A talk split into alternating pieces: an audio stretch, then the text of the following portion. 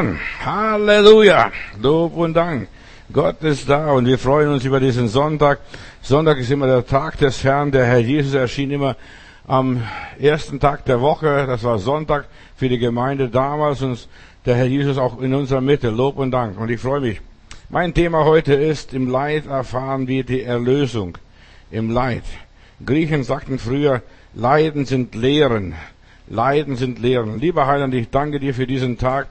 Ich danke dir für dein Wort und ich danke dir, dass dein Wort nicht leer zurückkommt.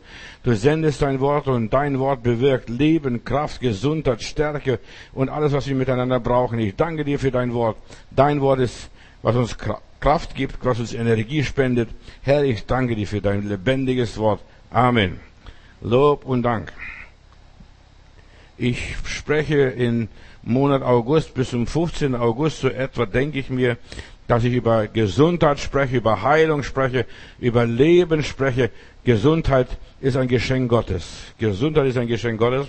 In diesen Heilungstagen geht es mir zuerst einmal um eine positive, tiefgreifende, verändernde Wirkung meines Lebens.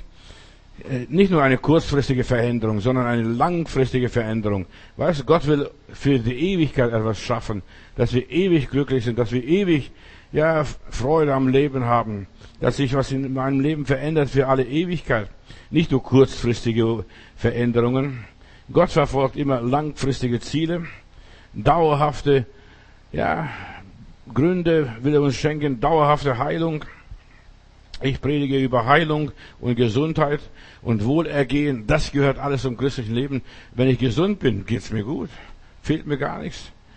Seligkeit, das ist ewiges Leben. Auf das, in der Bibel heißt es, die an ihn glauben, werden ewig erlöst, ewig gerettet sein. Wie auch immer. Höre also diese vorhergehenden Themen, was ich gehabt habe. Heilung für Seele und Geist, Heilung für, ja, für, was die Heilung bewirkt, was die Heilung fördert, was die Heilung bringt und halte dich nicht bei negativen Dingen auf. Wir Menschen halten uns so schnell bei negativen Dingen. Wenn ich ein Blatt Papier zeige und einen Punkt male, dann sagen die Leute, ein schwarzer Punkt sehe. Nein, wir sollen nicht nur den schwarzen Punkt sehen, sondern wir sollen das weiße Blatt Papier sehen, was für Möglichkeiten wir haben, was Gott uns alles gegeben hat. So, Gott will uns tiefgreifende Veränderungen schenken nicht nur Trostpflaster für ein paar Augenblicke, dass uns ein paar Mal, paar Tage gut geht. Nein, es soll uns immer gut gehen. Fortwährend, fortlaufen soll uns gut gehen. Nicht nur, dass wir einfach wie Tabletten in der Medizin für ein paar Tage das verdrängen und dann kommt es nach, am vierten Tag ganz schlimm wieder hoch, alles Alte, was wir verdrängt haben. Gott will als was, was Neues schaffen. Heute wird so viel verdrängt. Aber der Mensch wird nicht erlöst. Und ich will einfach erlöst wird. Ich will diese Sachen abschütteln. Ich will zurücklassen. Ich will einfach mal Schluss haben über die ganze Geschichte, was alles gewesen ist. Ich will eine Erlösung haben für immer und ewig und alle Zeit. Ich lege nichts, keinen Wert auf kurzfristige Lösungen. Auf die kurzfristige Lösungen verzichte ich gerne. Gott hat den Moses gerufen, einmal in 2. Mose Kapitel 3, Vers 4, da ist die Geschichte aus dem Dornbusch. Gott hat einfach mitempfunden die Schmerzen, das was Volk Israel damals getragen hat. Das Volk Israel schrie zum Herrn und als das Volk Israel zum Herrn schrie, hat Gott eine Hilfe verschaffen. Immer wenn wir zu Gott rufen, gibt Gott uns Hilfe. Wir müssen also nur zum Herrn richtig schreien. Was Schreien wirklich ist, verstehst du nicht nur, lieber Heiland, bitte hilf mir. Weißt du, so ein bisschen jammern. Nein, wir sollen richtig zum Herrn schreien, richtig zum Herrn rufen. Und ich habe eins gelernt, nicht nur immer nur so wim, wimmern und so klagen und jammern, nein, richtig zum Herrn zu schreien. Und wenn ich zum Herrn rufe, der Herr verschafft immer Hilfe. Immer wenn das Volk Israel geschrien hat, hat Gott Hilfe geschafft. Gott will, dass wir immer das Beste erleben und alle Dinge dienen zum Besten denen, die Gott lieben, die nach seinem Vorsatz berufen sind. Und ich diene Gott und ich will immer das Beste haben und mit dem Besten bin ich erst zufrieden. Ich bin nicht zufrieden, wenn irgendetwas nur passiert, dass etwas gemacht worden ist. Nein, ich will das Beste für mein Leben. Krankheit und Leid, will ich vorneweg sagen, das ist keine Strafe Gottes, aber auch kein Segen. Krankheit ist kein Segen, da vertrödelt es so viel Zeit beim Arzt, im Wartezimmer und so weiter, ist kein Segen. Manche Leute glauben, Krankheit wäre ein Segen. Es ist ein, kein Segen. Ja, nur, dass wir das richtig uns verstehen. Gott will uns einfach Hilfe zeigen, geben und zeigen, was das bedeutet. Und Gott will uns den Weg zeigen, Hilfe zur Selbsthilfe. Du bist krank äh, und so weiter und du lernst in der Krankheit etwas, das dein Problem zu lösen, die Krankheit zu bewältigen. Und so ist Bildung, so ist die Lehre, so ist das Training. Du lernst etwas in deinen Problemen, deine Probleme zu lösen. In aller Liebe. Ist es Bildung? Ist es Qualifikation? Ist es eine Entwicklung in deinem persönlichen Leben? Du lernst immer für dich selbst. Ich lerne nicht für die Schule. Das habe ich von meinem alten Lehrer dort damals in Russland erfahren. Ich lerne für mich selber.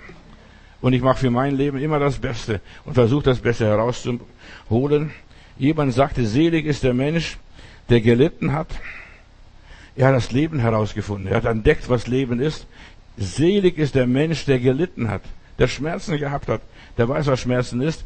In 1. Petrus Kapitel 3, Vers 14 lese ich, doch selbst wenn ihr leiden müsst, weil ihr nach Gottes Willen lebt, du lebst nach dem Willen Gottes, du musst leiden und das Leiden kann dich glücklich machen. Das muss nicht unbedingt dich traurig machen. Das Leiden kann dich glücklich machen, kann dich auf der, auf der Fährte bringen, kann dich auf die Spur bringen. Darum fürcht euch nicht vor dem Leid, das euch die Menschen zufügen oder du dir selbst zufügst, Menschen, das können alle anderen auch sein, und lasst euch von ihnen nicht einschüchtern. Das ist was ganz Schlimmes, was du erlebst. Leid, schrecklich, halt, halt, halt, halt, hör doch auf damit. Nein, du sollst dich freuen, wenn du leidest. Verstehst? Das verstehen viele Menschen gar nicht, was ich hier predige. Du, du, manche denken, ich predige eine Irrlehre. Nein, Leiden gehört zum Leben. Und du lernst, während du leidest, in aller Liebe. Schwierigkeiten und Leiden haben einen Sinn und Gott gebraucht die Umstände, er gebraucht all diese Schwierigkeiten, deinen und meinen Charakter zu formen, meine Persönlichkeit zu entwickeln, aus mir das herauszuholen, was in mir wirklich drinsteckt. Wir lernen in Schwierigkeiten Dinge über Gott, wir lernen Dinge über unser Leben, im Leiden erfahren wir so viel Wahrheit, was du sonst nie erfahren würdest. Das würde dir kein Mensch erzählen, was du im Leiden erfährst. Du erfährst im Leiden zum Beispiel, wer wirklich dein Freund ist. Wenn du Schwierigkeiten hast, dann merkst du, wie viele Freunde du hast. Wenn Schwierigkeiten kommen, da verlassen dich alle. Die wollen mit dir nichts zu tun haben. Denk an Hiob. Denk an viele andere Menschen in deiner Geschichte, in deiner Familie. Ach, lass doch die allein leiden. Die soll allein da durchgehen und allein durchbaden. Alles, was einem Christen passiert, das muss an Gott vorbei, ihr Lieben, in aller Liebe.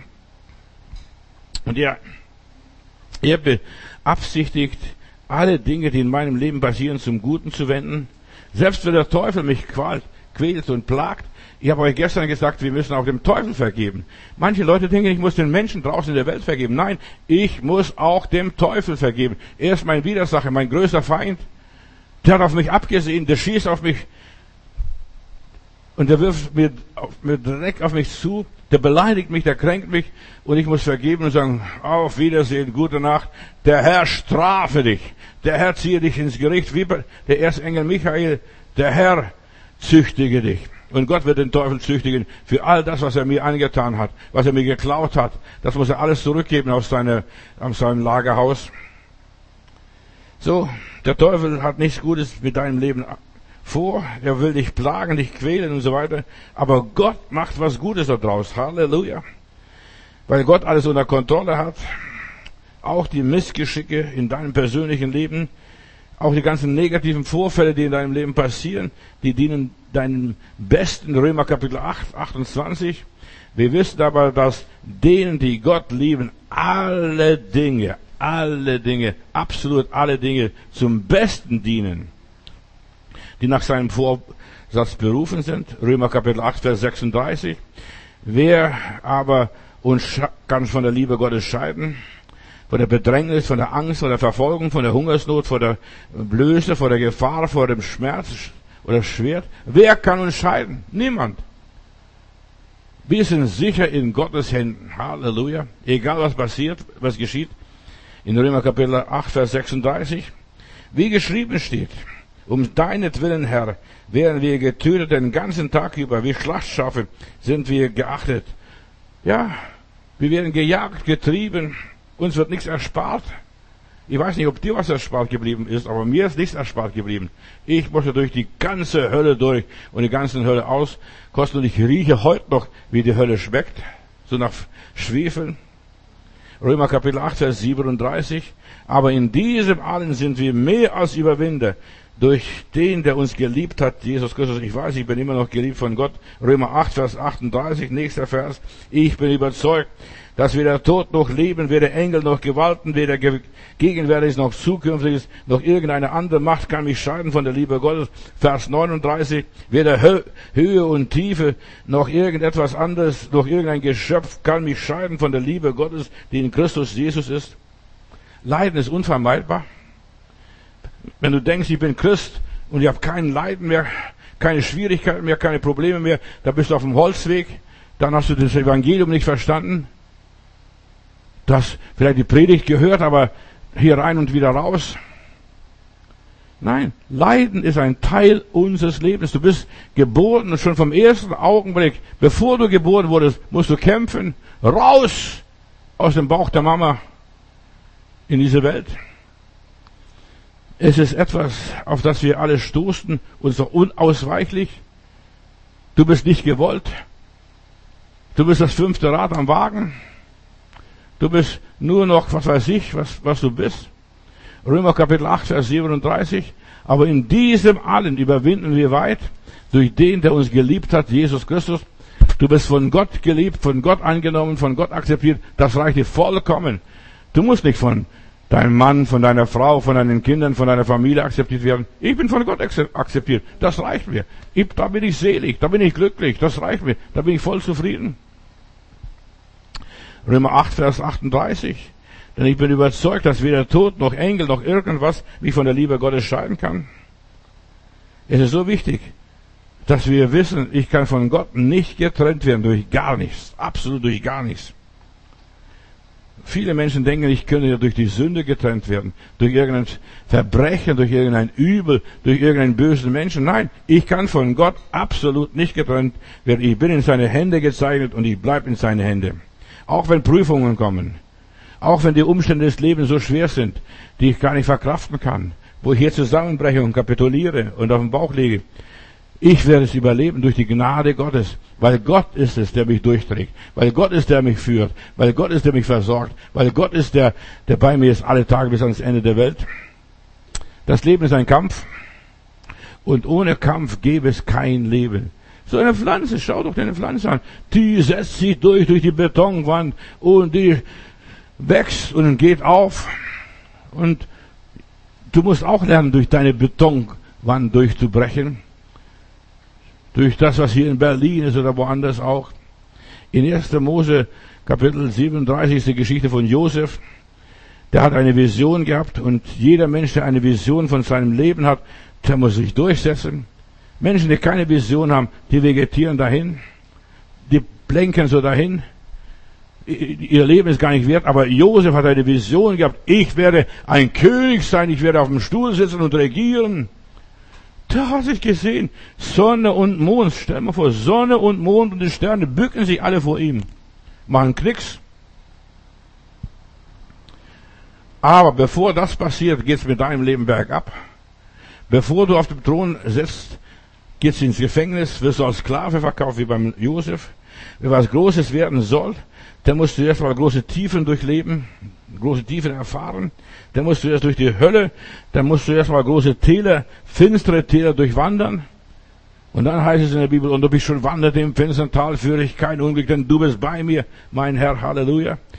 Wer Gott vertraut, wer was werden soll in seinem Leben, der muss zuerst mal in den Feuerofen, der muss zuerst mal in die Löwengrube gesteckt werden, der muss zuerst mal schwierige Augenblicke und Stunden erleben, dem wird nichts erspart. Du denkst, du bist Christ. Halleluja, lieber Heiland, ich freue mich. Nein, freu dich nicht zu früh. Du freust dich viel zu früh. Dein Leben fängt erst an, wenn du Christ wirst, wenn du wiedergeboren wirst. Da fängt es an. Da kommen die Löwen die Schlangen, die Skorpione.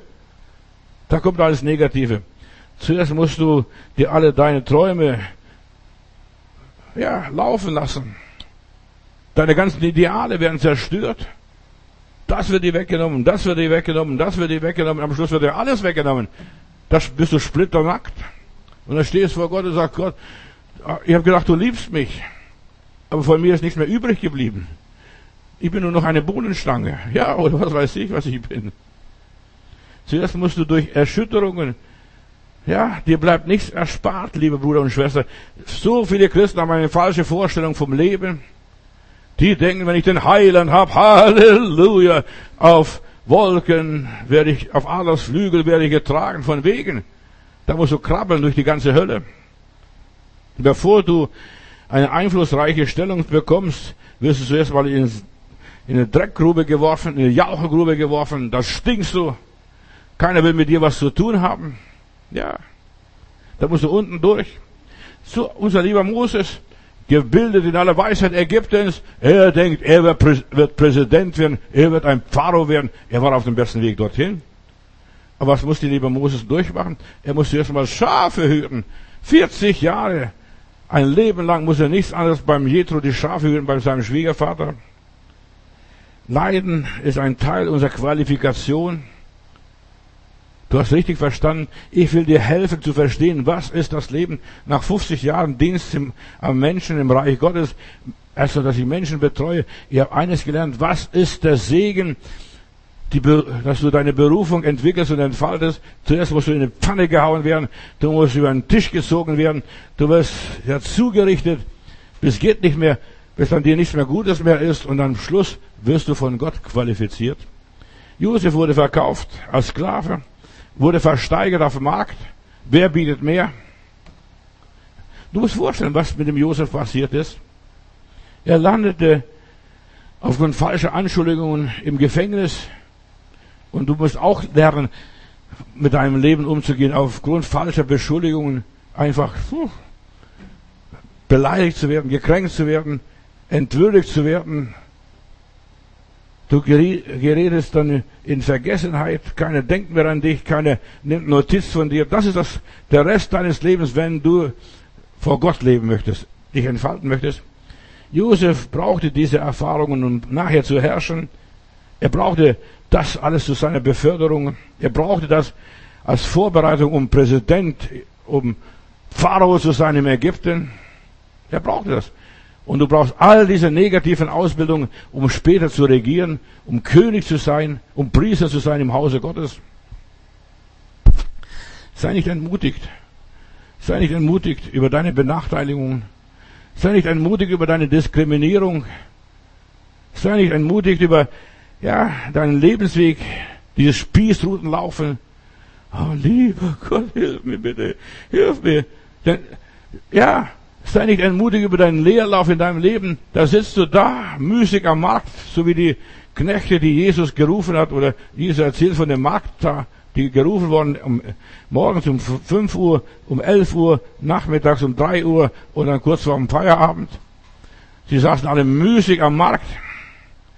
Sei nicht enttäuscht über deine Degradierung, was es auch immer ist, dass von dir keine Sau mehr was abkauft Sei nicht entmutigt, verstehst du? Du bist manchmal entmutigt und sagst, lieber Gott, keiner traut mir zu, keiner hört mir zu, keiner liebt mich, keiner versteht mich. David ist ein weiteres Beispiel dafür, dass Gott zuerst mal degradiert, bevor er einen befördert. Dann jagt er wie ein Kaninchen, der muss sich in alle Höhlen verstecken, irgendwo in Hinterdupfing muss er da sein Leben zubringen. Er wird vom Schafhirten zum König berufen. Weißt du, du bist von einfachen, von einer einfachen Ausgangsbasis zum König berufen und du weißt, was mit deinem Leben los ist. In 1. Kapitel 16, 1. Samuel Kapitel 16, Vers 12, da lesen wir, er war das achte Kind. David war rötlich. Der war gar nicht, der war gar nicht so jüdisch. Der war rötlich. Der war ein bräunlicher Junge, steht in der Bibel. Passt gar nicht in der Familie rein. Vielleicht bist du auch so ein rötlicher, bräunlicher Junge, passt gar nicht in deine Sippe rein. Aber ich will dir eine Botschaft bringen. Leiden ist der Weg zur Erlösung. In jeder Familie gibt es einen Josef für die Familie, der die Familie durch errettet, der die Familie ja, überleben lässt, der, die, der vorausgeht, um der Familie eine Basis zu vorbereiten, dass diese Familie überlebt. In jeder Familie gibt es einen Josef und vielleicht bist du der Josef in deiner Familie, in deiner Sippe. Nach der Salbung, was ist mit David passiert? Sobald der Geist Gottes auf David kam und so weiter, da fing der, der Saul, König Saul, ihn zu verfolgen, zu jagen wie ein Kaninchen. Ja, da begann seine Leidenszeit. Er wurde verfolgt, gejagt. Er musste sich bewähren. Und liebes Kind Gottes, das passiert bei dir und bei mir, bei uns allen. Wenn wir die Salbung erleben, streck dich nicht nach der Salbung aus. Ich warne dich. Die Salbung ist sehr gefährlich. Es ist sehr schön, gesalbt zu werden, gesalbt zu sein, aber die Salbung hat Konsequenzen. Die Salbung hat, ja, kommt einem teuer zu stehen. Da musst du gejagt werden, da musst du getrieben werden, da musst du verfolgt werden, da musst du missverstanden werden, alles miteinander. David wurde, ja, er musste sich bewähren. Taste meinen Gesalbten nicht. Du musst sogar den bösen König Saul am Leben lassen, nur noch einen Rockzipfel abschneiden und sagen, wem gehört dieser Zipfel hier? Ja, du musst, du musst lernen, dich zu bewähren, niemand zu strafen, niemand zu züchtigen, niemand zur Rechenschaft zu ziehen. Das soll der liebe Gott machen. Der liebe Gott muss mit jedem Einzelnen fertig werden, ihr Lieben. Du musst es nicht tun. Spar dir diese Arbeit. Wir sind nicht zum Richter, zum Staatsanwalt berufen worden. Wir sind berufen, für uns selbst zu sorgen. Jeder Mensch schaffe seine Seligkeit, so gut er das kann. Mit der Salbung beginnt die Leidenszeit für David, wurde verfolgt, muss sehr teuer bezahlen. David war jahrelang ständig auf der Flucht, von einer Höhle in der andere, da kannte am Schluss alle Höhlen in Judäa, und du wirst auch bald alle Höhlen kennen, alle Unterschlupfe, alle Möglichkeiten, wo du untertauchen kannst. Der musste sich verstecken. Der musste ein Leben in der Verborgenheit leben, in der Höhle. Kind Gottes, du musst auch lernen, dein Leben in der Verborgenheit zu leben. Nicht nur öffentlich sagen, schaut her, ich bin ein Kind Gottes, ich bin ein Geliebter des Herrn. Von wegen. Das merkst du erst am Schluss deines Lebens, dass du ein Geliebter Gottes bist. David wurde von allen Menschen getrennt. Seine Beförderung sah mehr aus wie eine Herabwürdigung. Und so wirkt Gott auch häufig heute bei uns. Er lässt uns Dinge durchleben, Dinge passieren, schwierige Zeiten passieren, wo wir sagen, lieber Gott, also am liebsten würde ich dir gar nicht nachfolgen. Ich möchte mit dir gar nichts zu tun haben. Also in meinem persönlichen Leben ging es öfters so, dass ich meine Koffer gepackt habe und gesagt, lieber Gott, mach du dein Geschäft selber. Warum? Weil es mir als Mensch manchmal viel zu schwer war, viel oft sehr unmöglich war. Aber immer wieder hat Gott Gnade geschenkt. Immer wieder hat er mich zurückgeholt. Hat er gesagt, Johannes, es lohnt sich dennoch. Es lohnt sich dennoch, dem Herrn nachzufolgen. Denke daran, der Weg nach oben, der Weg zum Sieg, zur Herrlichkeit, zum Leben führt über das Kreuz, über die Hölle, über die Unterwelt, über nichts. Das Weizenkorn muss in der Erde sterben, so steht es in der Bibel einmal, und muss dort sich auflösen, explodieren, und dann muss es zum neuen Leben erwachen. Das ist das Weizenkorn. Keiner von uns möchte Prüfungen durchmachen. Also wir machen Prüfungen. Angst. Immer wenn der Lehrer in der Schule kam, heute schreiben wir eine Klassenarbeit, habe ich erschreckt. Ich habe gar nicht gelernt, war gar nicht vorbereitet. Aber plötzlich ich, wurde ich damit konfrontiert. Heute schreiben wir eine Klassenarbeit. Und dann habe ich immer gefragt, hast du heute was gelernt? Prüfungen, Schwierigkeiten sind nicht erwünscht. Von uns, vom Fleisch her, vom Menschen her nicht. Doch wer Jesus richtig nachfolgt, dem passieren es laufend jeden Tag. Müssen, drei, müssen wir drei, vier Prüfungen schreiben, uns bewähren. Wie oft muss ich meinen Bruder vergeben? Überleg einmal, Petrus hat einfach den Herrn gefragt, wie oft muss ich meinen Bruder vergeben? Siebenmal? Ja, das kann ich, das schaffe ich noch. Aber 70 mal, siebenmal? Fast 500 Mal, verstehst du? Muss ich am Tag meinem Bruder, meinem Schwester vergeben? Wie heißt es in Apostelgeschichte 14, Vers 22?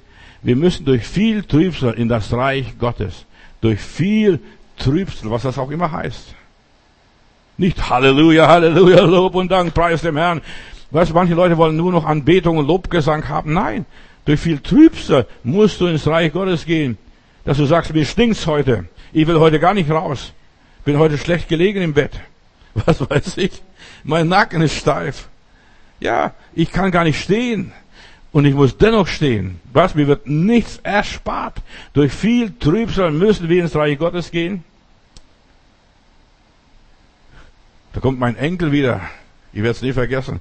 Bei jedem Satz hat mein, diese Woche hat mein Enkel 20. Geburtstag gehabt, studiert an der FU äh, hier in Berlin. Und weißt du, was er sagt? Ist das wissenschaftlich bewiesen?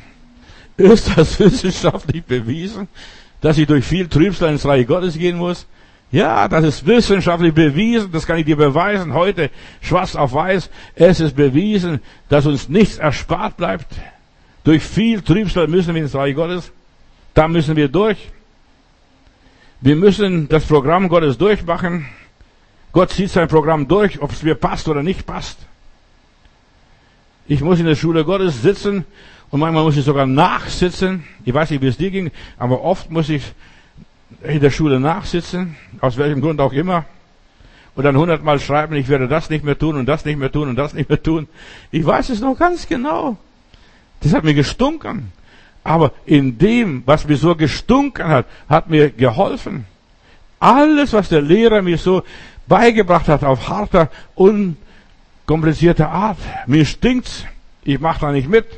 Und so weiter. Und da hat er mich, mich gelehrt, Wahrheiten, die ich sonst nicht verstehen wollte. Und so weiter. Leiden ist der Weg zur Erlösung. Das ist mein Thema heute Morgen.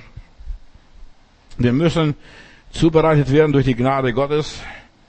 Gott nimmt uns die Dinge nicht weg, wie der Apostel Paulus. Herr, nimm mir diesen Pfahl aus dem Fleisch weg, ich verkraft es nicht mehr.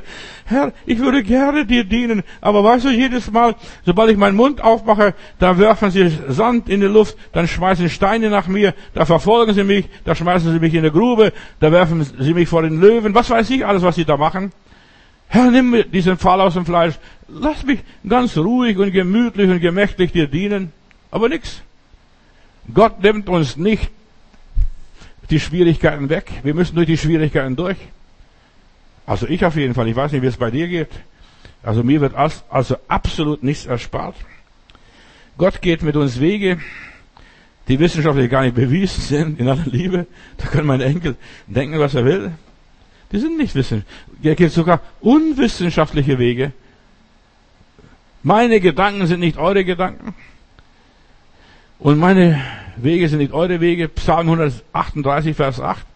Herr, du wirst alles für mich tun. Deine Liebe hört niemals auf. Vollende in meinem Leben das, was du angefangen hast. Das ist mein Gebet. Lieber Gott, du hast so viel angefangen in meinem Leben. Vollende das. Mach das fertig. Gott zieht alles durch, bis wir vollendet sind, bis wir fertig sind. Und am Schluss kriegst du deine Doktorarbeit. Ja, da wirst belohnt. Das ist der Grund, warum wir so viele Kämpfe haben. Alles dient zu meiner Vollendung. Und am Schluss sagen die Leute, Mensch, wie hast du das geschafft? Ich weiß gar nicht, wie ich es geschafft habe. Frag mich auch gar nicht. Durch viel Trübsal führt dein Weg hier zu dir, Herr. Wir verstehen viele Menschenschicksale nicht, müssen es auch nicht verstehen. Du musst auch gar nicht erklären. Dein Schicksal musst du niemand erklären, warum Gott gerade dich so führt, wie er führt. Warum du so viel Böses erleben musst. Warum du im falschen Haus zur Welt gekommen bist. Warum du so viel Leid hast. Das muss niemand erklären. Wichtig ist, dass du es verstehst. Warum passiert bei dir so viel Negatives? Das muss du niemand erklären. Ich muss es niemand erklären. Und wenn die Leute fragen, dann sage ich einfach, das geht dir gar nichts an. Das ist mein Bier. Das ist mein Problem das muss ich ausbaden, das muss ich auslöffeln. Warum auch immer. Für vieles kann ich nicht erklären. Warum passiert gerade das, was bei mir passiert? Warum ist gerade diese Corona-Pandemie ausgebrochen? Warum sind wir alle arbeitslos? Warum sind wir alle, ja, gesperrt? Warum können wir das und jenes nicht? Jeder Mensch leidet heutzutage, der eine so, der andere so. Wer weiß, wofür er leidet. Wer weiß, für wen er leidet. Und wer weiß, was soll das ganze Leiden in meinem Leben bewirken? Denen, die Gott lieben, müssen alle Dinge zum Besten dienen. Ich werde nie vergessen, ich war noch junger Christ, war noch kein Pastor. In unserer Gemeinde kam jemand aus dem Ruhrgebiet, hat Zeugnis gegeben. Es war so eine Zeugnisversammlung. Und dieser Bergarbeiter gibt ein Zeugnis. Er sagt, ich hieß, er erzählt so, ich hieß Römer 8, 28. Ich habe diesen Spitznamen getragen, Römer 8, 28. Zuerst wollte ich diesen Namen gar nicht haben. Das war sehr abstoßend für mich, sehr verachtend, sehr demütigend für mich. Römer 8, 28.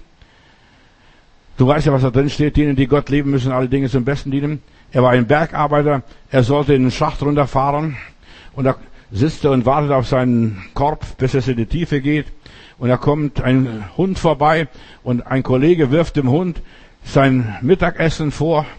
Und der Hund nimmt dieses, dieses Salamewurst und was die Frau eingepackt hatte zum Mittagessen und haut ab. Und unser lieber Bruder verfolgt, so hat er die Geschichte erzählt, er verfolgt und jagt dem Hund nach bis im Park oder am Parkplatz und er erwischt den Hund und nimmt dem Hund, dem Köder sein, sein Mittagessen weg und sagt, ah, Herr, jetzt, wenn ich zurückkomme, ist der Korb schon in die Tiefe gefahren. Aber Herr, du weißt, Römer 8, 28, das werde ich nie vergessen, Römer 8, 28, das habe ich mich so eingeprägt. Und dann sagt er, dann komme ich an dem Kopf, an meiner Mannschaft vorbei, da kommt mein Betriebsleiter entgegen und ich wollte Urlaub, unbezahlten Urlaub nehmen, dann sagte Mann, Sie sind der Einzige von der ganzen Mannschaft, die überlebt haben. Das Korb ist abgestürzt in die Tiefe und keiner von diesen Männern hat überlebt. Sie sind der Einzige von der ganzen Mannschaft, die überlebt haben. Und dann sagte er, hier habe ich verstanden, Römer 8, 28. Auch der alte Köder, der mir ein Essen, mein Mittagessen weggeschnappt hat und abgehauen ist in den Park, auch das dient zu meinem Besten. Du weißt gar nicht, wozu die Dinge in deinem Leben dienen. Der Unfall, die Krankheit, das Leid, die Schwierigkeit. Römer 8, 28, die Operation. Warum passiert gerade es mir dies und jenes? Du lernst diese ungeahnten Kräfte Gottes kennen, die Allmacht des Herrn. Römer 8, 28. Du wirst bewahrt vor Schlimmerem. Das weißt du gar nicht. Du hast keinen Durchblick. Aber dein Betriebsleiter, dein Chef sagt, ich gratuliere Ihnen. Sie sind der Einzige, der überlebt hat. Und er sagt, ich verdanke Gott und ich verdanke dem Glauben, Römer 8, 28, alles in meinem Leben. Du kannst dem Leid nicht entkommen. Leid ist keine Strafe in aller Liebe, Geschwister. Auch wenn du die Hölle durchmachst, die Schwierigkeiten durchmachst, Leid ist keine Strafe Gottes, du hast nichts verbrochen. In Prediger Kapitel 7 von Vers 15 kannst du weiterlesen. Ein Gerechter muss viel leiden. In Matthäus Kapitel 5, Vers 45, da heißt es, Gott lässt seine Sonne scheinen über Böse und Gerechte und lässt regnen über Gerechte und Ungerechte. Jeder macht das durch, was er verdient hat. Leid ist keine Strafe. Leid ist einfach, was Gott zulässt in unserem Leben. So viel Böses und so viel Leid passiert in unserem Leben. Warum das alles? Ich denke nur an Libanon, was dort passiert ist in Beirut. Verstehst du, dass ein halber Stadtteil ausgelöscht wurde von nichts und gar nichts? Nur weil irgendwelche Leute falsch da irgendwelche äh, Giftstoffe gelagert haben? Warum die ganze Corona-Pandemie? Warum das alles? Was soll das alles bedeuten? Wir gehen auf das Ende zu, auf das Ende der Welt zu. Die alten Griechen dachten, dass die Götter launisch wären und ja, dass sie grundlos die Menschen strafen würden. Nein, Gott straft niemand, Gott züchtet niemand grundlos. Er hat immer eine Absicht. Da steckt ein, guter Gedanke dahinter. Die Atheisten heutzutage und so weiter, die sagen ja und so weiter, dass das Universum nur ein Zufall ist. Ich bin kein Zufall. Gott hat mich gewollt vom Anfang an. Und jede Situation in meinem Leben ist geplant von dem allmächtigen Gott. Zufall ist für mich nur da, wenn der liebe Gott nicht unterschreiben will. Oder Schicksal ist da, wenn Gott nicht unterschreiben will. Schicksal. Naja, Schicksal. Aber letztendlich hat Gott überall seine Gedanken hinter in meinem Leben. Alles, was Gott aufnimmt, muss vorher beim TÜV. Ich habe neulich gehört, da verkaufen sie ein Auto mit 100, 200 Kilometer. Da habe ich gesagt, das ist ja kein neues Auto mehr. Dann haben sie gesagt, ja, dieses Auto hat mal Teststrecken durchfahren, harte Stre Teststrecken Die sind mal in der Eiswüste gewesen, die sind mal in der Sandwüste gewesen. Das Auto hat sich bewährt und das Auto können Sie gut kaufen, wenn das Auto ein paar Kilometer hat. Ein Auto ohne Teststrecken, das ist gar nicht tauglich. Ein Christ, ein Mensch ohne getestet zu werden, ist gar nicht wert. Überhaupt nicht. Wir müssen uns bewähren. Und zwar 100 Prozent. Jedes Werk muss durchs Feuer, so steht es in der Bibel, durch das Reinigen des Feuer, durch Feuerproben, durch Bewährungsproben. Wir müssen da durch. Uns wird nichts erspart, ihr Lieben. Jeder muss Läuterungsprozesse durchmachen. Besteht das? Diese Erschütterungen. Viele Christen können keine Erschütterungen mehr vertragen. Die denken nur, easy life, ach, auf Adlers Flügel getragen, verstehst du? Nein, du musst Erschütterungen ertragen. Und nur so kannst du erfolgreich landen und erfolgreich deine Sache bewirken. Jeder muss durchs Feuer durch. Im Leben gibt es so viele Hürden zu nehmen, so viele Hindernisse zu überwinden. Denk doch nicht, es ist ein Spaziergang. Es ist Herrlichkeit, mit dir zu gehen. Ja, da singen fromme Leute, die keine Ahnung vom christlichen Leben haben. Für mich persönlich ist keine Herrlichkeit, mit Jesus zu gehen. Durch viel Trübsel muss ich ins Reich Gottes gehen. Das mag dich vielleicht erschüttern. Du sagst, Pastor, erzähl doch was Besseres. Erzähl uns was Positives. Lob und Dank, Halleluja, lass uns Gott anbeten, lass uns Gott erheben. Der Herrschaft ein Hinterhalt im Lob und Dank und Preis. Nein. Wenn du im Trübsal, in den Schwierigkeiten Gott immer noch danken kannst, bist du richtig. Bist richtig gepolt. Hast richtig den Weg Gottes verstanden. Alles, was in den Himmel geht, muss zuerst mal am Kreuz vorbei. Das Kreuz wird keinem erspart. Wir leben in einer kaputten, zerbrochenen Welt. Wir müssen so viel schlucken und verarbeiten und verdauen. Wir müssen alles dran setzen im Kampf zum Überleben. Das gehört dazu. Ich muss mich behaupten. Und ich, mir wird nichts erspart. Ich sage euch als Prediger des Evangeliums, mir wird nichts erspart. Wer das Leben nicht kapiert,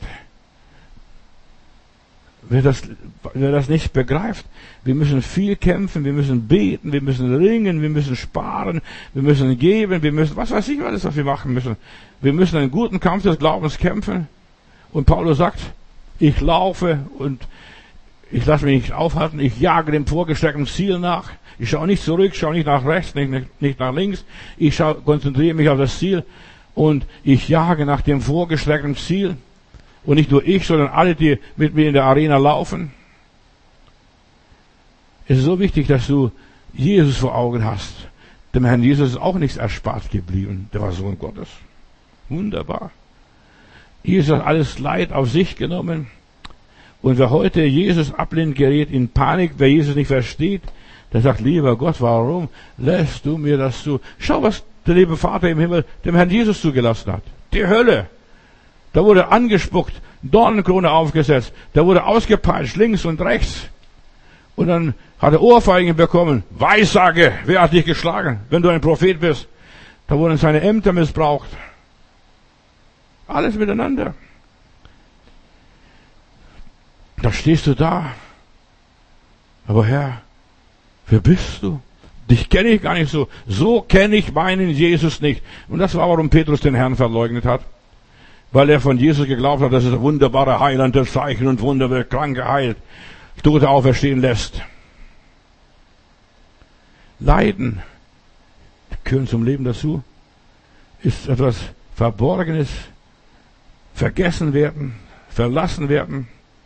Das gehört zum Leben, dass kein Schwanz mehr an dich denkt aus dem Augen, aus dem Sinn, bist vergessen. Und jetzt musst du dein Leben leben. Wir müssen durch Tiefen gehen. Einem wird nichts erspart.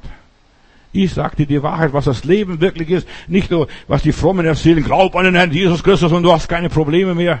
Das ist der größte Quatsch, was heute erzählt wird, den Frommen. Und dann wundern sie sich, wenn das Leben nicht klappt. Dann ist das so armes Mehl, armer Junge kommt und sagt, bei mir funktioniert das nicht. Ich habe auch diesen Blödsinn geglaubt. Mir hat man erzählt, wenn du an Jesus glaubst, hast du keine Schwierigkeiten mehr. Du, drei Wochen später, vier Wochen später, ich habe nur noch Schwierigkeiten gehabt. Ich habe gedacht, du bist gar nicht richtig. Du stehst nicht richtig. Du lebst nicht richtig mit, mit dem Herrgott. Du hast, du hast irgendwie was nicht verstanden, was da abläuft. Ja. Ich war so enttäuscht an meinem Christenleben, weil die Leute mir erzählt haben, wenn du an Jesus glaubst, hast du keine Schwierigkeiten mehr. Und ich habe so viele Schwierigkeiten gehabt. Glaub mir das. Das ist nicht gelöst und das ist nicht gelöst und das klappt nicht und das klappt nicht. Ja, bei mir hat nichts mehr geklappt. Aber äh, wenn du Jesus vertraust, hast du keine Schwierigkeiten mehr. Ich will dir die Wahrheit sagen. Wenn du Jesus vertraust und Jesus nachfolgst, hast du Haufen Schwierigkeiten. Aber mit ihm überwindest du das alles. Halleluja. Mit ihm schaffst du das. Mit ihm kriegst du das also unter die Füße. Und das habe ich gelernt. Und das habe ich gelernt. Nicht von den Theologen. Vergiss die Theologen. Die erzählen dir nur Schmalz. Ein Bauer kam das. Und der hat mir gezeigt, wie man als Christ lebt. Wie man Probleme unter die Füße bekommt. Ein Bauer, der nur im, bei den Rindviecher war und nur mit den Rindviechern in Österreich zu tun hatte, der erzählte, wie lebe ich als Christ, wie bewältige ich das, das Negative in meinem Leben. Die Welt geht ja schweren Zeiten entgegen, nur nebenbei. Offenbarung Kapitel 2, Vers 10, mach dir nicht, mach dir, fühl dich nicht so wohl.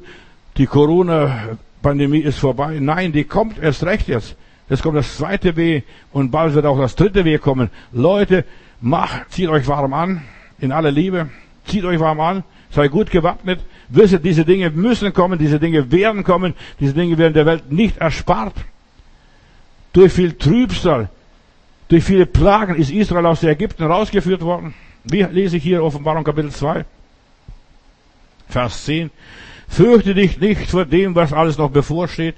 Das gilt auch für uns als Christen für die Pandemie. Der Teufel wird einige von euch ins Gefängnis bringen und euch auf Probe stellen. Dich und mich, wir wissen es gar nicht, wer da, wer da geprüft wird. Zehn Tage, ja, werdet ihr leiden müssen. Bleibt treu. Bleibt treu, heißt es hier weiter, Offenbarung Kapitel 2. Auch wenn es dich das Leben kostet, bleib treu, auch wenn du durch die Hölle musst, bleib treu, heißt es hier weiter.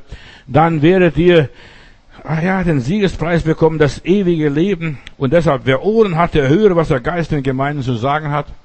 Bleib treu. Du sollst nur deinem Gott treu bleiben. Nicht der Gemeinde, nicht dem Pastor, nicht den Menschen, nicht irgendwelche Organisation. Bleib Gott treu. Bleib treu. Und wer durchhält und den Sieg erringt, der, von dem wird der zweite Tod keine Macht haben, dem wird er nichts ausrichten können.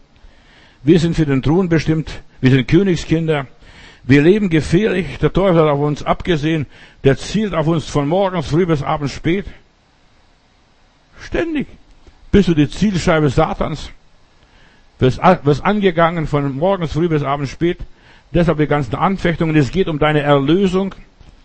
Durch Leiden will Gott uns qualifizieren, will Gott uns veredeln, will Gott uns weiterbringen. Durch Leiden. Ich will dir zeigen, wie viel du noch leiden wirst. Aber weil du mein Wort bewahrt hast, werde ich auch dich bewahren vor der großen weltweiten Prüfung, die über die ganze Erde gehen wird. Pass auf, was da kommt. Gott hat zu Paulus gesagt, ich will ihm zeigen, wie viel er noch leiden muss. Leiden sollen was nützen, was einem bringen. Die sollen dich in Harmonie zu Gott bringen, dich höher entwickeln. Du wirst qualifiziert. Weißt du, du wirst gequält, aber indem du gequält wirst, qualifizierst du dich für die Goldmedaille oder für was auch immer. Durch Leiden dringst du weiter vor in der unsichtbaren Welt und du erkennst die Zusammenhänge, bekommst bessere Informationen, weißt warum und wozu das alles ist. Vor allem, wenn negative Dinge in deinem Leben passieren, du weißt, es ist nicht umsonst, es ist nicht vergeblich, es hat alles einen Sinn, einen Zweck in meinem persönlichen Leben. Du lernst für dich, nicht für den lieben Gott.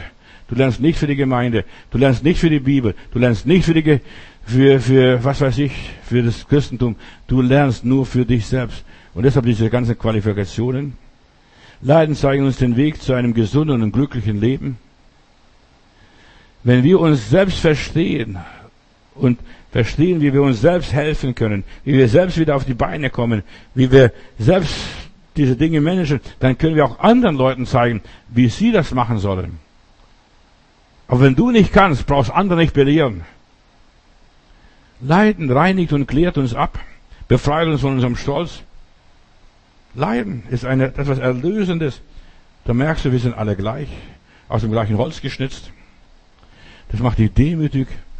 Ja, mir geht's nicht besser wie dem Herrn Professor, Herrn Pastor oder Herrn Bischof oder Herrn Papst und so weiter. Uns geht nichts besser. Wir sind gleich. Das befreit uns von allen möglichen Selbstzweifeln. Beim Leiden werden wir konfrontiert mit der Realität. Da können wir nicht weglaufen. Da müssen wir uns der Wahrheit stellen und sagen, das ist so. Ich bin Mensch, wie alle anderen Menschen auch. Wir werden befreit und erlöst. Leid befreit uns vom Materialismus. Dann merkst du, dein Geld kannst du in den Müllhaufen schmeißen oder die Spree untergehen lassen. Da siehst du wenigstens, wie es untergeht. Dann merkst du, Arbeit, Geld, Erfolg, Karriere ist nicht alles, was ich brauche. An meinem Grabstein wird nicht stehen, Professor sowieso, Doktor sowieso, Pastor sowieso. Das ist alles wurscht, was ich war. Was war mein Leben wirklich? Leiden befreit uns von allen Blockaden, an denen wir uns so klammern, an jedem Strohhalm. Wenn du leidest, da hörst du zum ersten Mal wieder auf Gott. Was soll das alles? Wohin bringt es mich alles? Was bewirkt das alles in meinem Leben? Not lehrt beten. Du glaubst gar nicht, was Leiden für eine Erlösung ist. Da konzentrierst du dich auf das Wesentliche. Da lernst du rechtzeitig abzuspringen. Du siehst, das Schiff geht ja schon unter. Die Titanic sinkt. Beim Leiden lernen wir so viele Lektionen, was wir sonst im Leben nie lernen würden. Verstehst du mich? Leiden verbessert unser Leben. Wir machen es genauer, exakter, wir werden sensibler, gelassener. Beim Leiden werde ich milder. Komm, reg dich nicht so auf. Ich werde nicht vergessen, beim Vater Budelschwing hier kam der deutsche Kaiser hier nach, nach Lobetal und hat die Leute besucht und dann kommt er zu einem Deppen, Verrückten, ja, zu einem Geisteskranken und der hackt sein Holz und der Kaiser kommt und klopft auf den Schulter. Ich bin Friedrich sowieso, Wilhelm sowieso und zählt alle Namen auf, was er da hat. Und er hackt weiter. Der richtet sich gar nicht auf. Dann klopft äh, der Kaiser wieder ihm auf die Schulter und sagt, ich bin Friedrich, Wilhelm sowieso. Ach, dann richtet er sich auf und sagt, Bruder, beruhige dich. Bei mir hat das auch so angefangen. Verstehst? Bei mir hat das auch so angefangen. Und das war die Lektion, was der Kaiser gelernt hat. Hier im Lobetal, gar nicht so weit weg von Berlin. Leiden bringt uns auf den Punkt, macht uns sehend, macht uns einsichtig. Das hat bei mir auch so angefangen. Leiden öffnet uns die Augen, dass wir unsere eigenen Fehler sehen. Ja, bei mir hat es auch so angefangen. Leiden zeigt und offenbart uns, was meine wahren Freunde sind. Erst in der Schwierigkeit, Bruder und Schwester, lernst du, was dein wahrer Freund ist, der zu dir steht, der zu dir hält, der wirklich, ja, zu dir gehört, auf den du dich wirklich verlassen kannst. Auf den meisten Menschen kannst du dich gar nicht verlassen. Die sagen, ich bin dein Freund, ich möchte dein Freund sein. Vergiss es. In der Not heißt es in einem deutschen Sprichwort, in der Not gehen tausend Freunde auf ein Lot. Hast du vielleicht gehört? In der Not hat man wenige Freunde, vor allem wenn schwierige Zeiten kommen, da weißt du nicht, auf wen soll ich mich verlassen? Auf die Christen? Ich habe ein einziges Mal erlebt in Güglingen damals, da hat ein Bruder einen Autounfall gehabt und der war arm, hat kein Geld gehabt, nicht viel Geld gehabt. Da geht ein Bruder auf ihn zu und sagt, hier hast du 3000 D-Mark, damit du dein Auto reparieren kannst. Du, der hat, der hat gar nicht um Hilfe gebeten.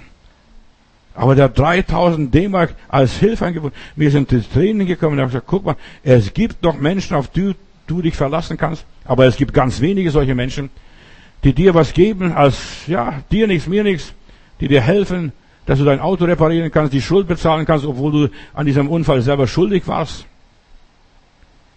In schweren Zeiten merkst du, wer wirklich zu dir steht. Mancher macht die bittere Erfahrung, dass man sich auf seine Freunde nicht verlassen kann, sie gar nicht mal ernst nehmen kann. Leiden gibt uns eine völlige neue Weltsicht, Gottessicht. Leiden. Leiden erlöst uns von den ganzen falschen, frommen, religiösen Vorstellungen. Meine Gemeinde wird für mich helfen oder für mich stehen. Nein, da siehst du, wie viele Christen noch hinter dir stehen. Die klopfen auf dir rauf und hacken, behacken dich noch. Unser Leben ist voller Schwierigkeiten und wir müssen lernen, mit den Schwierigkeiten fertig zu werden. Der Mensch muss wissen, was wirklich in seinem Leben wert ist, was bleibt, was nicht vergeht. Auf wen kann ich mich wirklich verlassen? Kann sich auf deinen Partner verlassen, deine Partnerin, deine Familie, auf deine Kinder. Leid öffnet uns die Augen. Leid ist etwas Erlösendes. Leid ist nichts Böses. Leid, im Leid erfahren wir Erlösung von den ganzen frommen religiösen Lügen, von den ganzen religiösen Gaukeleien und Täuschungen.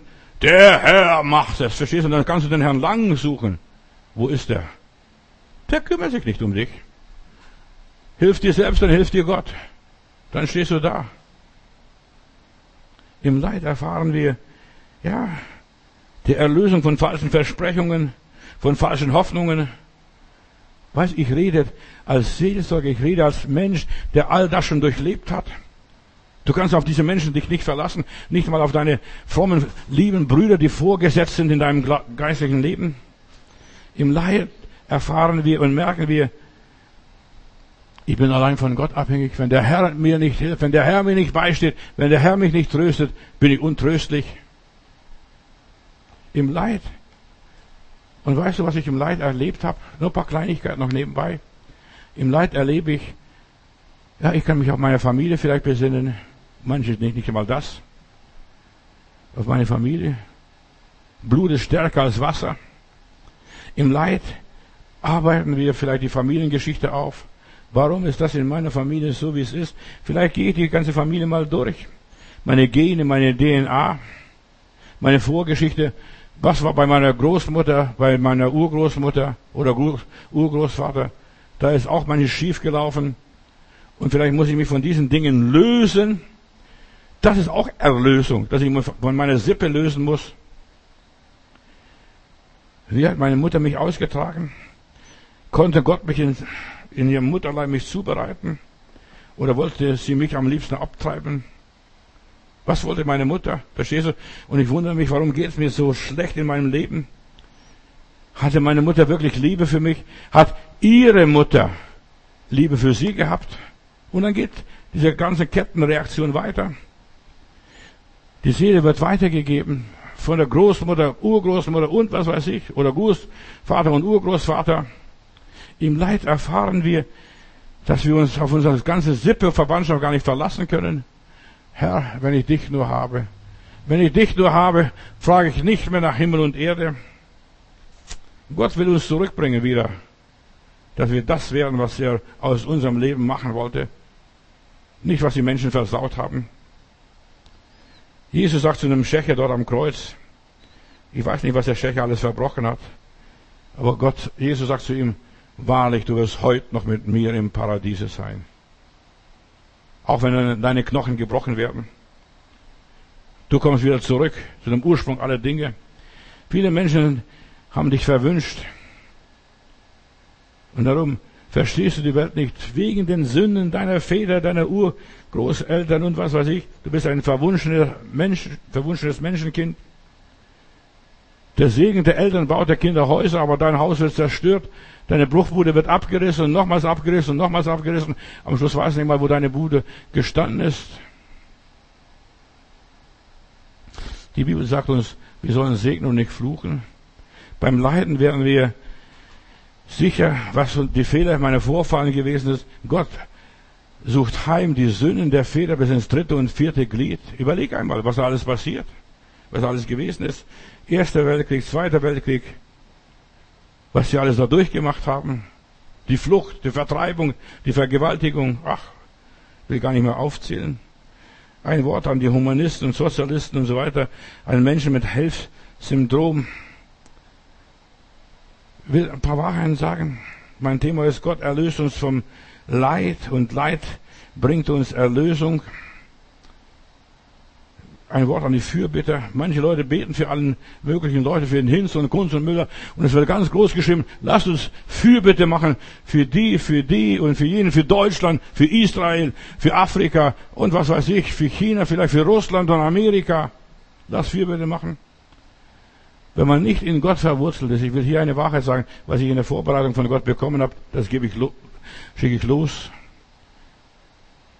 Wenn du nicht stark im Glauben bist, halt's Maul. Entschuldigung, bete nicht für den und jenem. Du bist nicht gewappnet. Denn wenn du für jemanden betest, identifizierst du dich mit diesem und jenem und du nimmst diese Krankheit auf und sagst, guck mal, der leidet jetzt, die Ehe ist zerbrochen, was weiß ich, der hat seine Arbeit verloren, der ist jetzt krank, was weiß ich, und dann betest du und bringst es vor Gott und das kommt auf dich zurück. Wenn du keinen starken Schutz hast, greift die Verwunschung, was auf diese Person gefallen ist, auf dich. Du kriegst einen Überhang. Bet nicht so viel. Bet für dich selbst, das reicht vollkommen aus. Da ist noch genug zu tun. Der Mensch wird deformiert, wenn man unschuldig ist, wenn man ja, sich öffnet und da benutzt der Teufel die Einfallstore und er benutzt diese Verwünschung für dein Leben. Da betest du für die, für die Frau Meier. Und die Frau Meier, die betet dich nicht. Du verstehst, die sollte beten, die sollte mit Gott kämpfen, die sollte mit Gott ringen. Aber du springst, springst in die Bresche, mitgehangen, mitgefangen. Ich habe hier erlebt, aus der Seelsorge, da habe ich eine Schwester, Irmgard hieß sie, bei uns in der Teestube ganz am Anfang, in Stuttgart, Vogelsangstraße. Die kommt nach Hause, fährt nach Hause, wir haben die Teestube geschlossen, wir fahren nach Hause, alle nacheinander. Und plötzlich steht sie bei mir abends vor der Tür. Bruder Matthäus, ich muss zu dir schnell kommen, ich werde nicht fertig. Hinter mir ist der Teufel, verfolgt mich. Ich sehe die Fratze Satans hinter mir. Ich sage, Irmgard, was ist bei dir passiert? Was hast du gemacht? Mit wem hast du gebetet? Ja, ich habe mit dem und dem gebetet, in der Teestube damals. Sie hat sich dabei nichts gedacht, sie war allein, ohne Schutz als Mädel. Und wenn du ohne Schutz betest, kriegst du einen Überhang. Ich sagte die Wahrheit, glaub das oder glaub es nicht. Und plötzlich verfolgt der Teufel. Und dann habe ich gedacht, und mit der Irmgard gesprochen nachher, dann sagt sie, der und der, mit dem habe ich gebetet. Und er war ein Besessener, ein okkulter Mensch, ein Satansdiener. Und der ist vielleicht befreit worden, was weiß ich, ich habe den nicht mehr gesehen. Aber der Überhang war auf der Irmgard. Und der Teufel hat sie verfolgt bis nach Hause, konnte aus dem Auto nicht aussteigen, fährt dann wieder von, was weiß ich, wo der dann wohnt, in Stuttgart, Ost bis zu mir nach Halsschlag, wo ich damals wohnte, und sagt, ich kann nicht schlafen, ich kann aus dem Auto gar nicht aussteigen, der ist hinter mir. Und du wunderst dich, warum der Satan hinter dir ist, weil du dich mit Leuten abgegeben hast, die Satanisten waren, die Diener Satans waren. Du hast sie vielleicht sie befreit. Du hast ihnen geholfen. Du hast dich mit diesen Leuten identifiziert. Aber du hast diese Krankheit bekommen. Smith Wigglesworth, ein wirklich ein Glaubensheld, der hat, wenn er für Kranke gebetet hat, manchmal, der hat nicht für alle Kranken so gebetet, wie er da für manche gebetet in seiner Biografie. Hat mit manche Leute sich so hineinversetzt, sich identifiziert. Ich habe jetzt diesen Krebs, ich habe dieses Geschwür, ich habe diese Krankheit. Und er hat diese Krankheit so auf sich genommen und dann versucht, diese Krankheit auf den Herrn zu geben. Und als Fürbitter machst du so einen Zirkus. Du identifizierst dich, du nimmst die Sache an, und, und, und du sagst, oh Gott, ich spüre, wie er diese Krankheit durchmacht, was er leidet. Und wenn du keinen Schutz hast und wenn du nicht gerüstet bist, wenn du nicht die Waffenrüstung Gottes hast, den Schild des Glaubens, den Schirm und sowas, weiß ich alles, wenn du nicht unter dem Schirm des Höchsten bist, kriegst du das alles wieder, was der gehabt hat, was der losgeworden ist. Und es ist so wichtig, dass du lernst, dass du lernst, erlöst zu werden, Gott abzugeben. Ich weiß aus der Seelsorge, was glaubst du, was ich alles schon erlebt habe in der Seelsorge, Sachen gehört, da sind mir die Haare zu Berge gestanden. Aber ich gesagt, lieber Gott, gibt es sowas wirklich auf dieser Welt? Und ich musste so viele Sachen Gott abgeben. Da habe ich gesagt, lieber Heiland, ich kann heute Nacht ins Bett, gar nicht ins Bett gehen. Ich muss diese Sachen mit dir zuerst mal besprechen und zuerst mal bei dir lassen und bei dir mein Herz ausschütten und dann kann ich erst ins Bett gehen. Und erst dann konnte ich schlafen und erst dann habe ich keine Albträume gehabt und keine ja, Anwandlungen in der Nacht gehabt. Geschwister, es ist so wichtig, dass wir lernen, unter dem Schutz Gottes zu sein. Und wenn du eine Frau bist, wenn du kein Pastor bist, wenn du keine Rückendeckung hast, lass die Finger weg für Fürbitte. Ist nicht dein Geschäft. Nicht jeder ist ein Priester. Ein Priester muss man geboren sein, etwas Besonderes sein durch die Gnade Gottes. Gott holt, holt uns durch Leid von der von falschen Wegen ab. Gott zeigt uns, das ist nicht dein Weg. Lass die Dinge los. Ich will nur die, Wahrheit sagen, warum manche leiden und warum manche zugrunde gehen. Ich sehe das auch an meiner eigenen Frau. Weißt du, sie hat manches gehört von Erglo, wo sie damals bei der Frauenseelsorge gemacht hat. Das ging ihr so zu Herzen. Da hat sie immer wieder erzählt mir, ich habe gesagt, Heidi, das musst du abgeben, loslassen. Aber nein, das hat sie zu schaffen gemacht. Sobald sie die Person gesehen hat, hat sie sich an diese Person erinnert und diese, unglücklicherweise hat diese Person auch noch angerufen und wieder sich in Erinnerung gebracht. Er hat gesagt, Heidi, du musst das loslassen. Und das, was wir nicht loslassen, das verfolgt uns bis ins Grab, macht uns krank, macht uns kaputt, verursacht Gehirntumore oder was auch immer sein mag, in aller Liebe. Manchmal fragen wir, warum ist das so und so in unserem Leben? Weil wir nicht loslassen, weil wir uns nicht erlösen lassen. Du musst selbst mit deinem Leben fertig werden. Das kann niemand für dich machen, nicht mal dein Mann, auch wenn er Pastor ist. Das musst du selber lösen. Wer sich viel um andere Menschen sorgt, der vernachlässigt seine eigene Seele. Paulus sagt hier noch einmal ganz schnell, ich will nicht anderen predigen und selbst verwerflich werden. Ich will nicht anderen Leuten nachlaufen und selbst in der Hölle landen. Viele vergeuden, verschleudern ihre Kraft, ihre Energie, ihre Zeit, ihr Geld für nichts und gar nichts, für Luft und Null. Das sagt Pastor, das sagt Bruder Matthäus. In 1. Korinther Kapitel 9, Vers 26. Wir dagegen kämpfen um einen unvergänglichen Preis.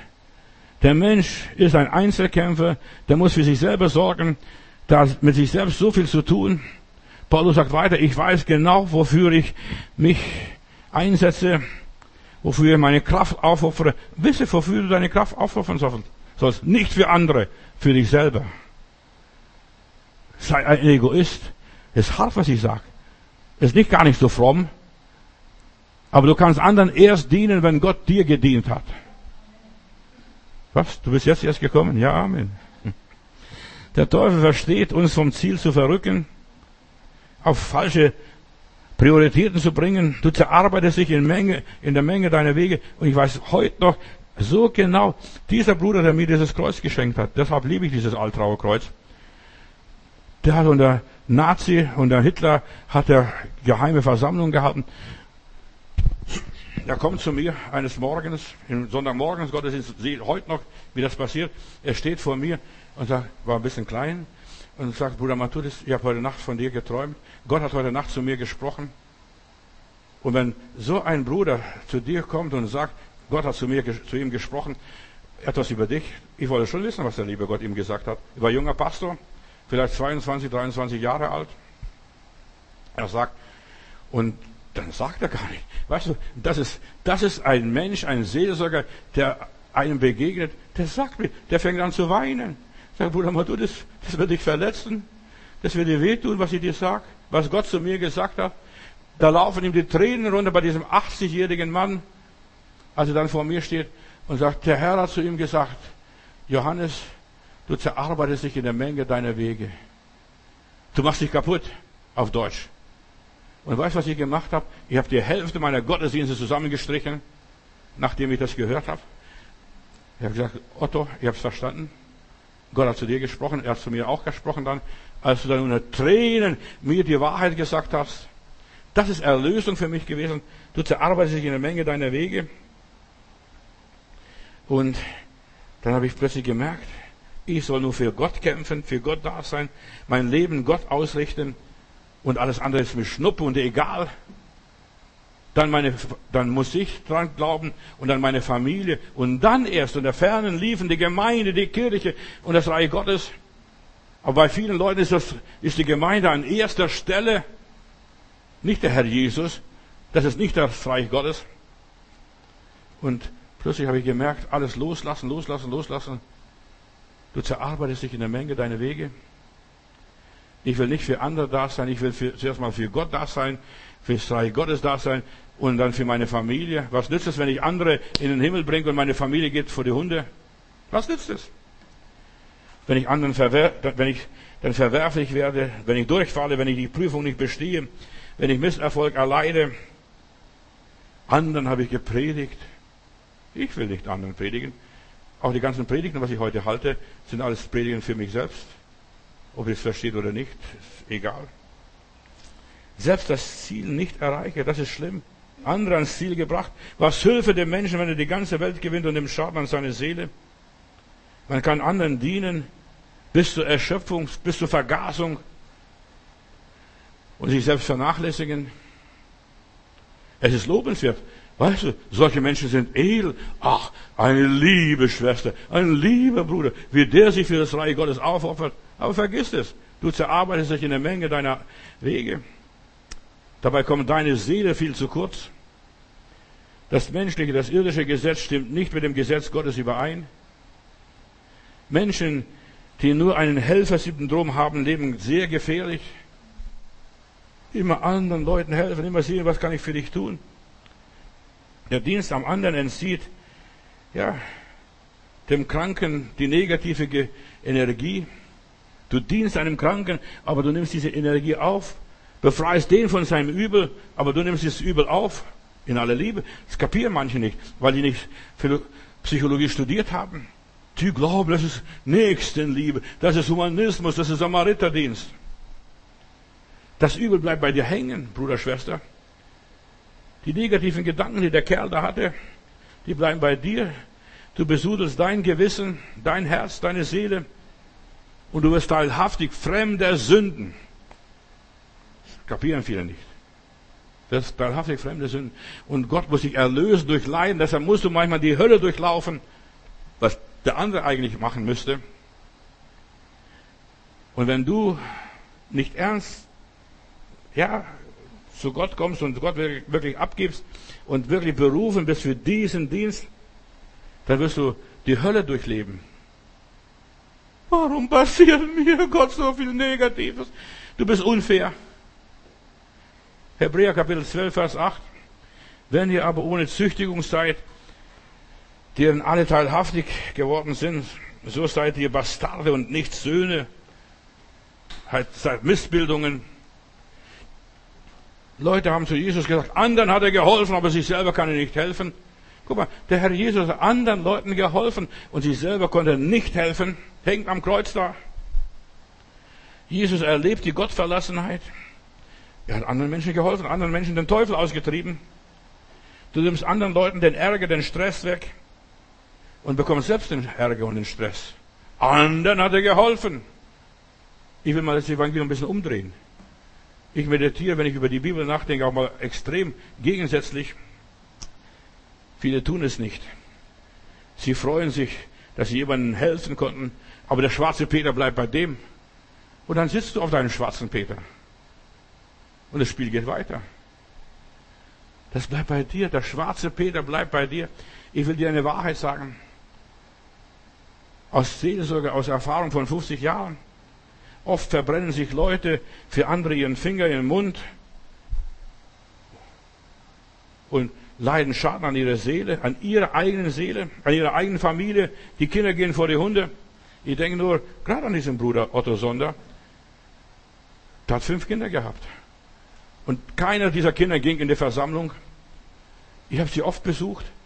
Dann hat einer der ältesten Sohn, Söhne gesagt, ich glaube an Gott. Ich habe Gott nicht aufgegeben. Ich habe Gottesfurcht. Aber mit der Gemeinde, die Gemeinde hat unsere Kindheit zerstört. Die Gemeinde hat das gemacht, die Gemeinde hat das gemacht. Wenn wir dann, das war eine Kriegszeit, wenn dann Gäste kamen, haben die Gäste unseren ganzen Kuchen, was für uns gebacken war, wurde gebacken war, das haben sie alles aufgefressen und uns blieb kein Stück übrig. Und die haben schön gefressen. Entschuldigung, das haben die Kinder gesagt. Also an Gott haben wir wir haben Gott nicht verloren und wir sehen, unser Vater hat Gott geliebt.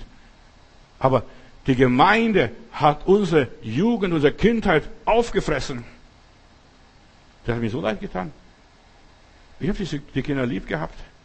Bin oft, da hat er sogar den Max Eitzsee da in Stuttgart, Münster gehabt. Die ganzen Boote, verstehst du, bin öfters da gerudelt und war oft auf seinen Booten. Aber weißt du, es hat mir so leid getan. Mit der Gemeinde wollten die Kinder nichts mehr haben. Der Kirche wollen oft vielleicht die Kinder nichts mehr haben, weil sie sagen, die Kirche hat alles kaputt gemacht bei uns. Ja. Verstehst du die Welt? Warum manche Kinder nicht mit Jesus gehen, mit Jesus nichts mehr zu tun haben wollen? Die sind gottesfürchtig, die haben den Heiland lieb, aber die wollen mit, dem, mit der Religion, die du hast, nichts mehr zu tun haben. Nichts mehr. Danke. Vergessen wir es. ja, sie erleben negative Dinge.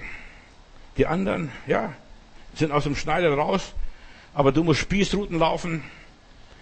Du musst, du wirst gemieden wegen denen, weil du dich für die eingesetzt hast. Für diese Verrückten, für diese Geisteskranken. Du hast ihnen geholfen und jetzt keiner will haben, also mit denen will ich nichts zu tun haben. Schau deine Probleme an. Anderen hast du geholfen und du selbst kannst nicht helfen. Du hast dich für andere verausgabt und jetzt lebst du blank, pleite am Ende. Bei anderen hast du Wunder gewirkt, anderen hast du die Krankheit entzogen und bei dir ist die Krankheit eingezogen. Und warum hast du zehn verschiedene Krankheiten in deinem Körper? Frag dich. Der Geist durchwandert Wüste, Städte und sucht, wo er bleibt. Und wenn er keinen Bleibe findet, bei dem kommt er nicht mehr zurück, weil er erfüllt ist mit dem Heiligen Geist. Gott lobt und preist. Aber bei dir, weil du nicht voll vom Heiligen Geist bist, plötzlich sagt er, du, ich möchte bei dir in Untermieter gehen, kannst du mir ein Zimmer vermieten? Wenn dein Haus nicht bewohnt ist, zieh diese Dämon in deinem Leben ein. Oder bei dir vielleicht auch nicht, aber bei deinen Kindern. Der Teufel sucht sich immer das schwächste Glied in der ganzen Familie. Der Lebensstrom versucht einfach irgendwo in deinem Leben zu wirken, zu fließen, aber wenn dein Haus leer ist, dann wird das, das passiert das, was passieren musste. Du bist nicht bereit, gegen den Strom dieser Zeit zu, äh, zu stehen. Der Teufel versteht dich abzuschneiden von all diesen Dingen dieser Welt. Er kann bei dir das nicht verhindern, aber bei deinen Kindern, bei deinem Mann, bei deiner Frau, wer es auch immer sein mag, da schafft es. Du förderst andere, entwickelst andere und so weiter, aber du kommst selbst nicht weiter. Du bleibst immer auf dem Punkt Null stehen. Dein Leben verfällt. Du hilfst anderen, andere werden geheilt, aber du selbst bleibst krank. Was nützt es? Andere lachen natürlich aus. Guck mal an, die dumme Gams. Verstehst du, die lachen dich aus. Du hast dich für andere verausgabt, aber die sagen dir nicht einmal Dankeschön für gar nichts. Die spotten deiner. Deshalb meine Botschaft ist für dich heute Morgen, vernachlässige nicht dein Leben. Dein Leben ist wichtiger, als du denkst. Deshalb die ganzen Probleme, was in deinem Leben passieren, das ist Erlösung. Wach auf, Kind Gottes. Du pflegst den Garten anderer Leute, aber dein Garten verwildert und verkommt. Da heißt es in Kolosser Kapitel 4, Vers 17, dass dieser Archippus, Archippus sollte Folgendes ausrichten, dem sollte ich sagen, vernachlässige nicht den Auftrag, den du als Diener des Herrn erhalten hast, sondern führe ihn vollständig aus. Vernachlässige nicht den Auftrag, den Gott dir und mir und uns gegeben hat. Und jeder hat einen Auftrag und bleib bei deinem Auftrag. Du hast dich verausgabt. Du hast mit deinem Leben Raubbau betrieben. Dinge getan, die du gar nicht tun solltest. Du hast dich überfordert. Das ist der Grund für Krankheiten. Ich spreche die ganzen Monate August über Krankheiten und der Heilung. Du raubst dir die ganze Kraft. Und weißt du, Gott lässt dich dann brach legen, legt dich ins Bett. Und dann kannst du die Decke angucken und kannst zum Himmel schauen, wenn du ihn noch siehst. Und kannst mal aufwachen. Das ist deine Erlösung. Manchmal müssen wir Leid und Traurigkeit erfahren, um die wahre Freude wiederzufinden. Wir müssen Dunkelheit erleben, um das Licht zu begreifen. Wir müssen Traurigkeit durchmachen, um diese Verbundenheit mit dem Herrn zu erleben. Moses wollte im Fleisch diesen, die Israel befreien, da dem einen die Gurgel abgedrückt. Und was ist passiert? Der musste weglaufen, sich verstecken, 40 Jahre in der Wüste. Der wollte im Fleisch etwas tun und du willst auch vielleicht was im Fleisch tun. So in deiner Kraft, in deiner Energie. Du teilst mit jemandem sein Leid und bekommst dann diese Leiden wieder. Du nimmst dich eines armen Teufels an, Entschuldigung, wenn ich so sage, und du denkst, da musst du jetzt unbedingt helfen. Diese Person, Gott hat mich hier hineingestellt. Und dann kriegst du Probleme. Mit denen wirst du gar nicht mehr fertig. Fürbitter leben hier gefährlich, Brüder und Schwestern. Ich will noch ganz schnell weitermachen. Du solltest nur für jemanden beten, den Gott dir aufs Herz gelegt hat und der dich befähigt hat. Und dann, wie diese, diese vier Freunde, die haben diesen Lahmen bis zu Füßen Jesu gebracht und abgelegt und abgehauen. Und das muss der Herr Jesus ja selber fertig werden. Das ist sein Problem, nicht mehr mein Problem. Und du musst auch die Menschen höchstens bis zu Jesus bringen und nicht mehr. Und wenn du das nicht schaffst, dann lass es bleiben. Du kommst in den Bereich des Bösen mitgehangen, mitgefangen. Wir müssen zuerst einmal nach dem Bereich Gottes trachten, nach seiner Gerechtigkeit und dann alles andere Gott überlassen. Ich denke nur an die beiden Söhne Aarons, die opferten fremdes Feuer. Sag mir, was fremdes Feuer ist. Feuer bleibt Feuer.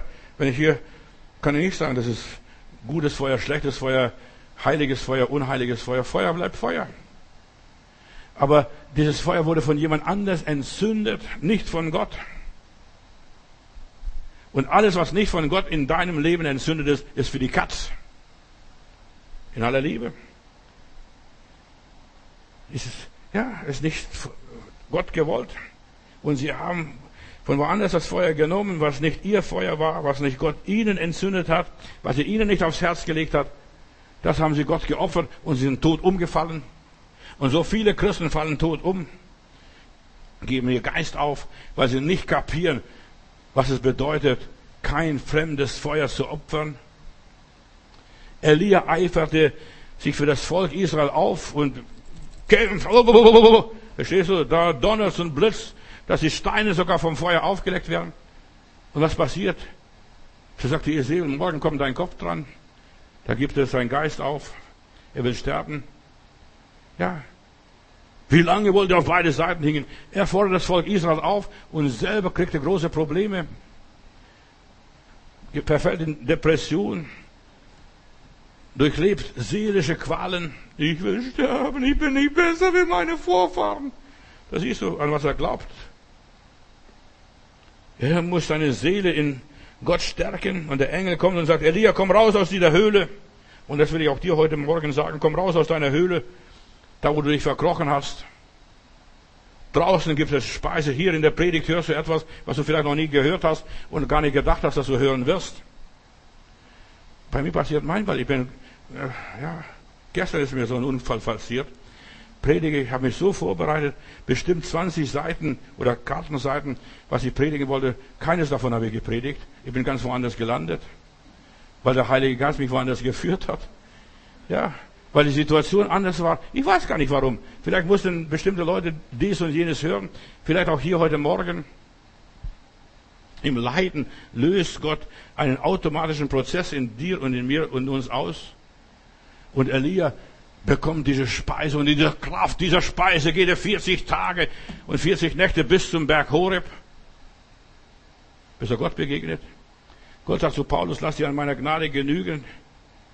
Allein die Gnade Gottes lässt dich überleben, macht dich zu einem Überwinder. Im Leiden lehrt Gott uns, dass wir von all dem irdischen trennen und bereit werden für das Himmlische. Jeder Mensch muss heilig werden, aber der wird nur im Leiden heilig. Dort passiert die wahre Selbstverwirklichung. Wer leidet, der ist nicht mehr groß leistungsfähig. Der liegt brach. Oh Herr, ich kann gar nichts mehr tun. Ich bin da. Kannst mich noch gebrauchen? Wahrscheinlich nicht. Und wahrscheinlich, wenn Gott dich nicht gebrauchen kann, kann er dich gebrauchen. Ob du das glaubst oder nicht. Weil so ist es. Ja. Wenn du alles verkauft hast, alles aufgegeben hast, nichts mehr da hast. Jesus diente den Menschen und anderen hat er geholfen und sich selber kann er nicht helfen. Und die Bibel sagt ganz einfach, ja, sie sehen und ich habe ihnen doch nicht den Auftrag gegeben, dass sie, dass sie, dass sie gehen sollen. Sie rennen und ich habe sie ihnen nicht befohlen. So viele Menschen rennen, tun was für den lieben Gott und der liebe Gott hat ihnen nichts geboten. Die sollen zu Hause sitzen, lieber hier auf dem Stuhl hocken und sich anzementieren lassen und anbinden lassen. Erst wenn Gott dir sagt, dann macht es und dann gelingt es, dann klappt es, dann hast du den Schutz, dann hast du den Segen. Du brauchst etwas, was dich weiterbringt. Deshalb sind so viele Krisen da. Viele Christen wissen oft nicht, was Gott mit ihrem Leben vorhat. Und ich wollte nur eines sagen noch zum Schluss, bevor ich bete. Jeder Einzelne ist ein Josef für seine Familie. Dass die Familie überlebt, die Hungersnot, die Dürre, die Katastrophe. Du bist für deine Familie und deshalb hadere nicht mit deinem Schicksal. Warum ist das mir passiert, was passiert ist? Danke Gott, dass es passiert ist. Du bist für deine Familie nach Ägypten verkauft worden. Du bist für deine Familie ins Gefängnis gelandet. Du bist für deine Familie vergessen worden. Alles nur für deine Familie, nicht für dich. Du hättest überlebt als Einzelner. Aber deine Familie, deine Sippe, du bist für deine Sippe. Ja, Leiden, das Kreuz verändert unser ganzes Leben tiefgreifend. Lieber Heiland, ich danke dir, dass du in uns wohnst, dass du in uns Wohnung gemacht hast. Und Herr, ich danke dir, dass du unser Leben so beeinflusst, so formst, so prägst, dass wir einfach dir gefallen. Jesus, ich danke dir, dass du bei mir etwas schaffst, bei mir persönlich zuerst einmal und auch bei meinen Hörern, Herr, ich überlasse das Wort dir, der Heilige Geist. Du machst in fünf Sekunden mehr, als was ich in 50 Jahren Arbeit machen könnte. Dein Arm ist nicht so kurz, lieber Heiland, dass du vielen, vielen, vielen Menschen nicht helfen könntest. Erlöse sie von der Macht des Bösen. Zeig ihnen, zeig ihnen, was es wichtig ist, worauf es wirklich ankommt, dass sie sich nicht zerarbeiten in der Menge ihrer Wege. Danke, Herr. Das war die Botschaft, was mich damals getroffen hat und mein Leben verändert hat und meinem Leben eine ganz neue Ausrichtung gegeben hat. Und dafür möchte ich Gott danken für diesen Bruder, der einfach diese Vision hatte. Du zerarbeitest dich in der Menge deiner Wege. Herr, das will ich absolut nicht. Und das soll auch meine Geschwister nicht. In Jesu Namen. Amen.